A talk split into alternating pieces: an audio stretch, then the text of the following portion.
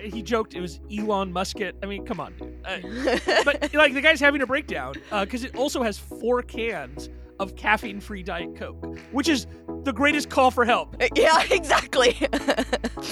I mean, I feel like if, if those were four cans of Diet Dr. Pepper, you could 1050 him now, right? Like you'd have the, the orderlies show up and, and check him into a mental institution. Welcome to the weekly news hit episode of Moderated Content with myself, Evelyn Douek, and Alex Stamos. And this Thanksgiving week, I'll start by saying I'm thankful to Elon Musk for keeping us tech podcasters in business. But before we jump into our regular Musk segment, I think, you know, the story dominating the headlines, and quite rightly, one of the biggest stories in the world right now uh, is the the protests in China, where very brave protesters are coming out in droves to show rare dissent and protest against the Communist Party's zero COVID policy. You know, this is obviously a huge geopolitical story, a huge political story, but it is, of course, also a content moderation story and a story about how China's censors are struggling to keep up with the content that these protesters are producing in the way in which they're trying to get the word out. Obviously, mainstream media hasn't been covering it all, but we know about it because there are videos and footage uh, being posted on social media. And then, of course, there's also the way that China has been uh, on the o- offensive to do with these protests. So, Alex, what are you seeing and, and what's your big takeaway here? Yeah, so uh, really important time for the Chinese people. We we haven't seen unrest in the People's Republic since I think Tiananmen Square 1989 student uprising of, of this scale triggered by COVID lockdowns, but it, it's clearly taken on a, a broader dimension. One of the ways that these protesters are protesting is by holding up blank pieces of paper, which is a, a pretty clear metaphor for online censorship and that they feel like they can't speak about these things and are finally feeling safe doing so. And, and, some incredible videos coming out of people confronting the police, of yelling at police officers, of kind of the, the kind of ground level civil disobedience that you pretty much never see out of the People's Republic. And like you said, the censors are having trouble catching up. And, you know, one of the things this highlights is over the last decade of internet censorship, Chinese people have gotten pretty good at evading that censorship in real time. They come up with different words, different language. Chinese is a you know a very metaphorical, rich language. And so they come up with kind of metaphors or terms that to a Chinese speaker clearly is about something that is banned and they move very very quickly and so it, that has been true for a long period of time but we're seeing that now in overdrive as those kinds of capabilities and skills that the Chinese people have honed are putting the censorship capability of the People's Republic to the test. Right. And I will link in the show notes to a great thread by Paul Mozur on this about the various tactics that the Chinese people are doing to evade censorship. But it's things like, you know, video is an especially hard kind of content to track and, and take down. And because of the hashing technology that gets used in order to, you know, if, if the censors find a video video and they want to remove that from the rest of the internet, they give it a digital fingerprint and then any uploads are marked against that. And so what people do and what the Chinese people are doing uh, is taking a video of the video so that the image is different enough that it evades those filters. They know all of these kinds of tricks to evade those automatic filters. And Paul has some great commentary on that. And he's just saying it's also, you know, the volume of, yeah. of this kind of thing uh, and the speed of change and the things like they're using parody like they are having people sing patriotic songs and waving chinese flags but doing it in a way that doesn't trigger keywords but is obviously meant to criticize so you know it, it's an amazing moment and obviously has we'll watch and see what happens in, in coming days and as we said there's not only this uh, tr- censorship side of how china is battling this out online but there's an offensive side of how they're trying to make sure that the message about the protest doesn't get out out. Alex, do you want to talk about that? Yeah, so you know the PRC has propaganda and censorship capabilities both internally and then propaganda capabilities externally. And that external capability has traditionally been in the hands of what's called the 50 Cent Army of uh, patriotic individuals who are motivated and given talking points to go out and spread the word. What we're also seeing is a tactic that has been seen in the past, but is being used in a more broader than we've ever seen before, is the creation of kind of information chaff of the PRC trying to flood the zone for hashtags and for search terms about the Chinese protests to make it effectively impossible for people to find good information. Now, they're doing that on platforms outside of the PRC that are blocked to Chinese citizens. And so it's pretty clearly not about their internal protections, which are going to be focused on WeChat and Weibo and such, but more about trying to keep the external media from being able to see these videos that are leaking out from people who are using Tor, using VPNs, and are sneaking these videos out. and then getting them posted to social media. And I just want to point out, like, this is such a good example of how more speech doesn't always necessarily mean better protections for free speech. You know, this, there's this very simplistic understanding of free speech and First Amendment that dominates a lot of these content moderation debates, where it's just like, leave up all the content, and that is the best free speech ecosystem that you can have. Here's a great example of how, you know, free speech is being weaponized, that the, the, the algorithms, the platforms are being gamed by just po- posting stuff that isn't really, you know, free speech in any meaningful sense of the word, but right. but drowning out important political content. Well, and most of it seems kind of porny ads. One of the interesting things, there's been some good analysis. One of the analyses I raised up was by an account, a pseudo anonymous account called Air Moving Device on Twitter, who is, despite not having his name on there, is actually a very reliable person. Uh, I can speak as to the accuracy of their analysis, in which they looked in, you know, some of the evidence that they posted really points to these being spam accounts that have probably been active in the past that have been dormant and all of a sudden have woken up, which is a tactic we've seen from the PRC in the past, which is they will buy accounts on the black market or they will enlist Chinese spammers and pushing stuff. Um, the other thing they're doing is attacking anybody who is not toeing the line on China, including myself. I got a fun response where somebody created it looks like a stable diffusion image of me with with horns, like goat horns coming out of my head, sitting in front of a computer. Um, pretty funny in this case, but a lot less funny in other situations where, you know, traditionally, especially if you're a woman and you speak out against the PRC, you'll get rape threats, you'll get stories made about you. There's some great examples of Chinese women who have left the PRC and who are critics from the outside who have really extensive kind of trolling as well as, you know, uh, campaigns to defame them around the world and to, to reduce their voice. So, like you said, not a situation you can fix with more speech. If you're going up against an organized adversary that cares nothing for the truth and has the ability to run tens or thousands or hundreds of thousands of fake accounts, then more speech does not fix the problem of them suppressing speech, trying to drive people off the internet using their own speech. It's a truly awesome image. Uh, we're going to have to use it as the episode art or at least include it in the show notes just so that I can feel more bad- badass by association with, with such a cool demon overlord. Um, yeah. And and so, as you predicted, this is, I think, probably a good segue moment to our regular Musk and Twitter update that signifies the beginning of our uh, of our weekly segment. So you predicted this, Alex. You said you know one of the big uh, risks of Musk getting rid of all of its content moderation and trust and safety people is you know helping foreign influence operations. And lo and behold, yeah, I this is pretty obvious. One, uh, you know, one of the things I I said the day he closed was that Musk was buying himself into a huge geopolitical problem, and that he has most of his net worth is tied up in a company that has lots of international exposure the most important co- country other than the United States for Tesla is China. And so Musk has now put himself in a position where he is responsible for deciding how much the PRC is going to be able to manipulate Twitter. And he's doing so with almost no control. So, you know, uh, Casey Newton on a podcast called Musk's kind of amnesty of bad accounts the Joker freeing all the inmates of Arkham Asylum.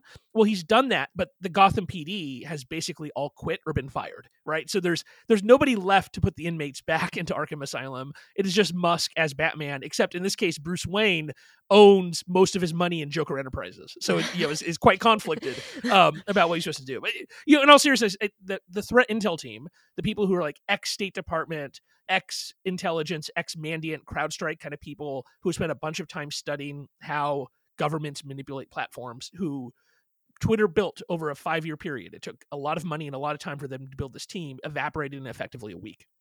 There's nobody there left who understands this kind of stuff. And uh, we don't even have a contact at SIO. Every single person we used to interact with is gone. Yeah, when we find these accounts, we don't even know who to send it to. I guess I'll just put it on Twitter and tag Musk of uh, here's a here's a network of of PRC. Uh, it's everyone's favorite content moderation strategy and remedy these days. So why not? right.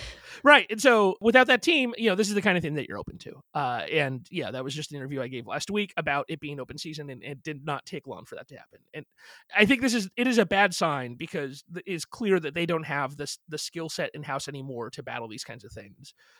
Musk is going to have to in- invest incredibly quickly to either bring back some of those people or build a completely new team. I can't imagine somebody who does that kind of work wanting to work for Musk with the kind of things that he's saying. If you are completely mission driven and your goal is, I'm not going to let the Chinese Communist Party control Twitter, going and working for Elon Musk is a very kind of personally, morally, ethical complicated thing to do. And so I don't see this getting better. And Musk, I don't think understands because he keeps on bragging about how many new accounts have been created on Twitter.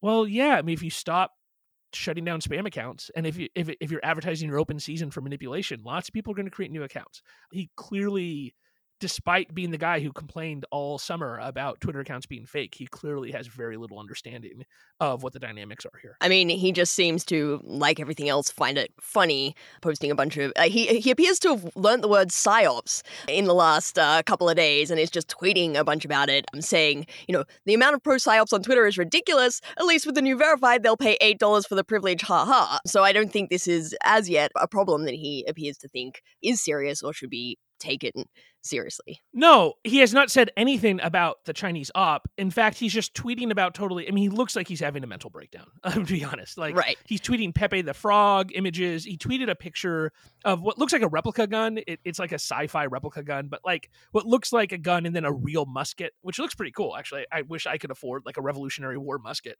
that, to have on my bedside. And then a bunch this of just the most American thing ever. But okay, carry on.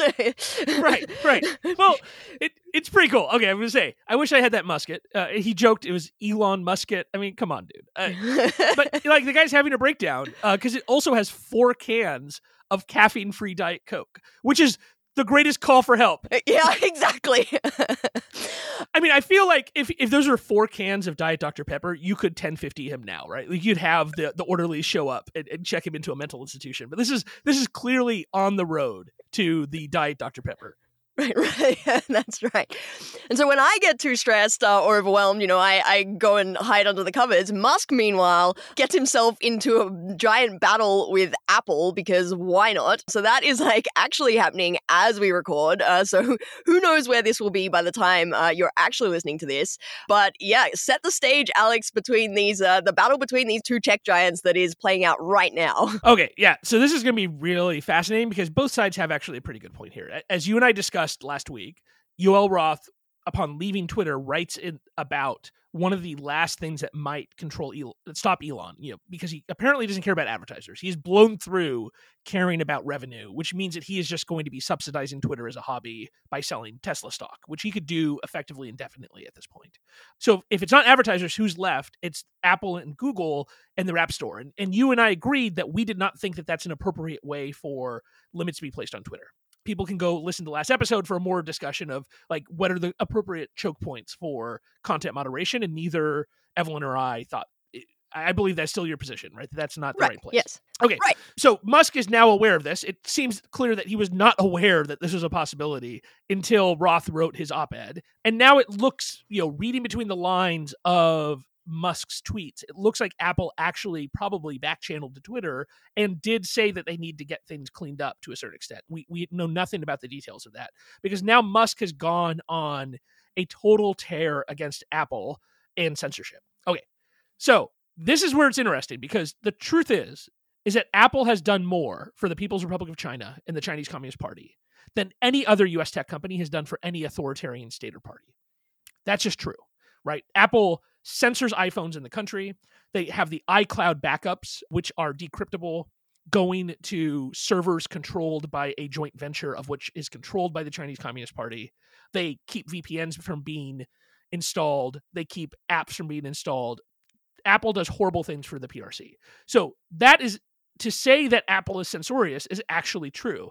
But the funny thing is is they do it on behalf of the PRC, who are the people who are manipulating Twitter right now and who Elon has yet to criticize. And so he's walking a really fine line here because if he wants to bring up the legitimate yeah, kind of human rights crimes of Apple, he's also going to have to criticize the country in which he is getting a quarter of his revenue and he has built a massive factory relying upon the suppression of local labor unions and such by the Chinese Communist Party. Right. And, you know, he has legitimate points as well about the App Store and the way that Apple runs content moderation too. Like he is now currently running a poll about should Apple publish all censorship actions it has taken that affect its customers, and he is tweeting out, quote tweeting out people who are complaining about restrictions that Apple has placed on their apps in response to his tweets. And he's also got a point there that that Apple is very opaque about the rules that it exercises and and the power that it exerts over the apps in its on its stores. And, you know, we saw this in the wake of, of January 6th when it, you know, we've talked about this before, kicked off Parler and things like that. And so, you know, uh, yeah, I'm for more transparency in the App Store and the rules that they have and how they apply those apps. Like, you know, occasionally Elon Musk comes around the other side and, and we find things that we agree on. And, you know, he's also tweeting about the secret 30% tax on everything that you buy through their App Store, which, you know, we were talking about last week as well. It can be problematic. And so, do you have a view of how this is going to play out? I mean, do you think that Apple would take the steps to to kick them out? I think it's a huge step. I mean, Apple's attacks against other tech companies have have been very carefully calibrated to win the PR war. The most incredibly monopolistic and economically destructive thing that Apple has done is the changes to advertising rules on their platform that they do not apply to themselves, right? So they came up with these rules for the quote unquote privacy of users that massively hit Facebook and Twitter and Google and a bunch of other companies. Apple does not apply those rules to themselves. Therefore, they stole a huge amount of revenue from these companies. But they did so in a way over a multi year period that they were celebrated in the press as being pro privacy, right? They completely hoodwinked kind of the in privacy industrial complex of people who write about this kind of stuff and think about this kind of stuff who never really there's a lot of privacy voices out there that don't think too deeply about these things. There's just some companies they really hate and they love to hate on those companies and they never actually look at what are the actual harms to individuals and why are people making these decisions. And so they didn't ask very many questions and Apple was able to do that. But that was a carefully calibrated multi-year campaign for them to do so. To get in a fight with Musk right now by deplatforming Twitter is not in their control. Is exactly the kind of thing that I think could really hurt them when they're in the middle of defending their App Store monopoly and their 30% cut. And so I, I think it is highly unlikely Apple drops Twitter just because what they really care about is the ability to get 30% of every purchase made that they want to own all of the economic flow and kicking twitter out if that creates all these enemies on the right where they haven't had it before from an antitrust perspective and you combine those people with the warrens and the klobuchars on the left you can actually see something come out of Congress or definitely FTC action, just as there's EU investigations going on right now. I can't imagine that they want to open that door. If they're going to get back at Elon, it will be Tim Cook is the master at the slow knife. That is so disappointing because my favorite part of this whole saga is that Elon has said that if he does get kicked out of the App Store, he will build his own phone, which I think is just fantastic. You know, I will carry around my iPhone and, oh, my Twitter phone uh, just to make sure that I can regularly refresh my feed. I mean, Alex, would you buy an Elon Musk Twitter phone? no. I, um, I, look, but he's, I mean, he's right. Once again, Musk is right here. This is something that Zuckerberg understood about a decade ago was that when Facebook was making the shift to mobile, that he was putting himself completely at the mercy of Google and Apple. And at the time, Google had a direct Facebook competitor. Apple you know, wasn't really competing at the time, wasn't running an ad network, was seen as more neutral. In the end, it turned out to be Apple that was the much more monopolistic in their use of the app stores than Google. But in either case, Zuckerberg had the right idea. He spent something like a billion dollars to try to create a Facebook phone and ended up never shipping. And so I think I mean, Musk could do it. He could definitely get Tesla hardware designers get some Taiwanese OEM to do the manufacturing for him, fork Android, which is what most of these kind of special, you know, like these special phones are. They're just Android forks that don't run the Google App Store, that run their own App Store. Nothing stops him from doing that, but being popular and being figuring out like what makes that actually valuable is hard and the the phone market is a brutal market right especially the android market is very low margin it is highly competitive samsung and you know Huawei and Google with the Pixel phones, they're all killing each other in that market. So, you know, it's just a another bad business for him to get into and to waste his billions on. Well, at the end of the day, if it doesn't pan out, he can just use his Teslas. Um, so you have to buy a Tesla to get your Twitter and just plug in, uh, and um, you get extra retweets for uh, going, you know, for, for driving accurately around the corner. I don't know. Okay, so let's move to back to government influence operations. We were talking about China, but Facebook Meta released its official report this week of the adversarial threats that it's seen over the last quarter.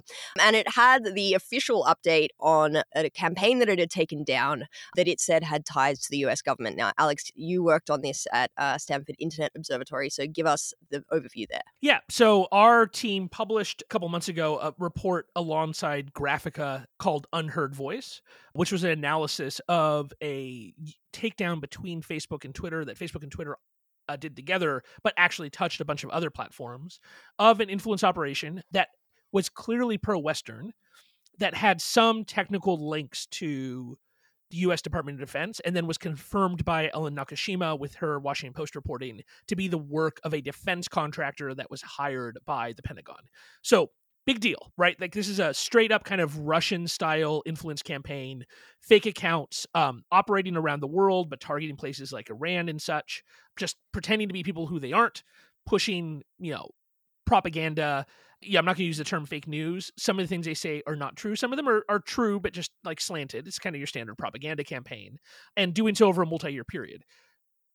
One of the things that we found is that they're actually they're really bad at it, right? So it turns out when the US tries to act like Russia in this case, we suck at it, right? Like whoever exactly ran this, and I have some theories about which contractor we can't we can't say for sure, but there are some open contracts in the DoD database that are hinting towards they might be, you know, subcontractors of those contracts.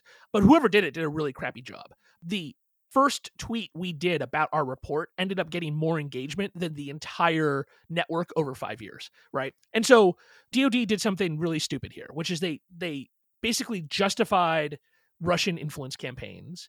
They created a report that is now, you know, it's our names on it. And I feel bad about this, but like we just have to tell the truth. Our report gets cited now by all the time I see the links of Iranian, Chinese, Russian propagandists saying the US does it too. Like the people who really manipulate the internet is the US. I don't know if Glenn Greenwald's talked about yet, but it's exactly the kind of thing that he would blow out of proportion without ever talking about any other SIO research about Russia, for example. And so they they created kind of comfort for America's enemies. They did something that was really morally and ethically wrong and they had no actual upside in doing so. Effectively like the dumbest possible campaign and facebook effectively you know included this in their quarterly report and verified that their attribution goes back to the us government. My understanding is that this caused our report caused kind of a a stir in the pentagon. I've heard about some meetings that have happened that perhaps now there will be some real controls that the people who did this it wasn't really understood at the top. A lot of this work started in like the first Obama administration and maybe even the Bush administration. And so that uh, there was finally discussion that DoD should have some policies around not allowing this kind of stuff to happen in the future, but we haven't seen anything published yet. Right. Yeah. No, I mean, I, I couldn't agree more that I think this is you know profoundly damaging. It's also not new. This is not like this is the first information operation run by a democratic state. I mean, America has been running influence operations for as long as there's been uh, information a, as well. And you know, France was also caught by by Graphika a couple of years ago, or, or maybe the year before la- last year, doing a similar kind of thing in the Central African Republic. And I think it's just profoundly damaging because, as you say, the, authoritarian states point to it as, as justification or as re- retaliation. And it creates a world that I don't think is the world that we want to live in. If we believe in free speech as, you know, transparency, as uh, if we believe in the idea that, you know, the public debate should happen and the value of free speech is self governance, it, it, it shows our hand uh, or lack of faith in that if we give in to, to the worst kind of instincts and play that game. So I, uh, yeah, it sucks that you're being held up for, for those reasons, but I couldn't agree more that it's the right thing to do. Yep. So we'll, we'll continue to do this when we can find these kinds of things. My hope is that we don't because the, the U.S. stops doing this stupid stuff. And, you know, also, it's just a great demonstration of U.S. government waste, right? That like somebody got paid tens of millions of dollars to do something that's much more amateur than what I could have done with a couple of undergrads. Ouch. And with that, anything else that you want to cover before we close out for the week? No. Hope everybody had a happy Thanksgiving and uh yeah, uh, uh David Shaw uh, re- retired as Stanford football coach. Unfortunately, it, I know this is not a college football broadcast, but I think this is the end of an era for academically competitive schools being also football competitive. That we're entering a new era of college football. Maybe we can do an entire hour on that on the NIL and the open transfer portal I mean, I clearly have lots to learn. Am I? Am I? I'm happy or I'm sad about this retirement. By the sound of things, I don't know. I mean, are you? You don't. I think you don't care. Is the Uh, okay, truth. that is true. I just want to know how to fit in. Alex, tell me my feelings. all right, Uh, and are you watching the World Cup? Do you have a, a World Cup team? I mean, come on, the Socceroos, of course. Aussie, Aussie, Aussie, oi, oi, oi, and yourself? I'd love to see the United States make it to the uh, the second round. Right. Um, if, if they if they can't, you know, I, I think the, the English Eng- England the UK is having a tough time right now overall. So I, I think it would be a bad time for them to get a little bit of a win. I love that sort of very realistic expectation setting rather than um, than aiming too high, just sort of middle of the bar. And that concludes our regular sports section of moderated content, which is becoming a weekly feature. I hope you all enjoy this high level ana- sports analysis, and that is also the rest of moderated content for the week. This show is available in all the usual places, including Apple Podcasts and Spotify. Uh, show notes are available at law.stanford.edu forward slash moderated content. This episode wouldn't have been possible without the research and editorial assistant of John Perrino, policy analyst at the Stanford Internet Observatory, and it is produced by Brian Pelletier. Special thanks also to Alyssa Ashdown, Justin Fu, and Rob Huffman. And see you next week for more moderated content. And in the spirit of Thanksgiving, thanks for listening.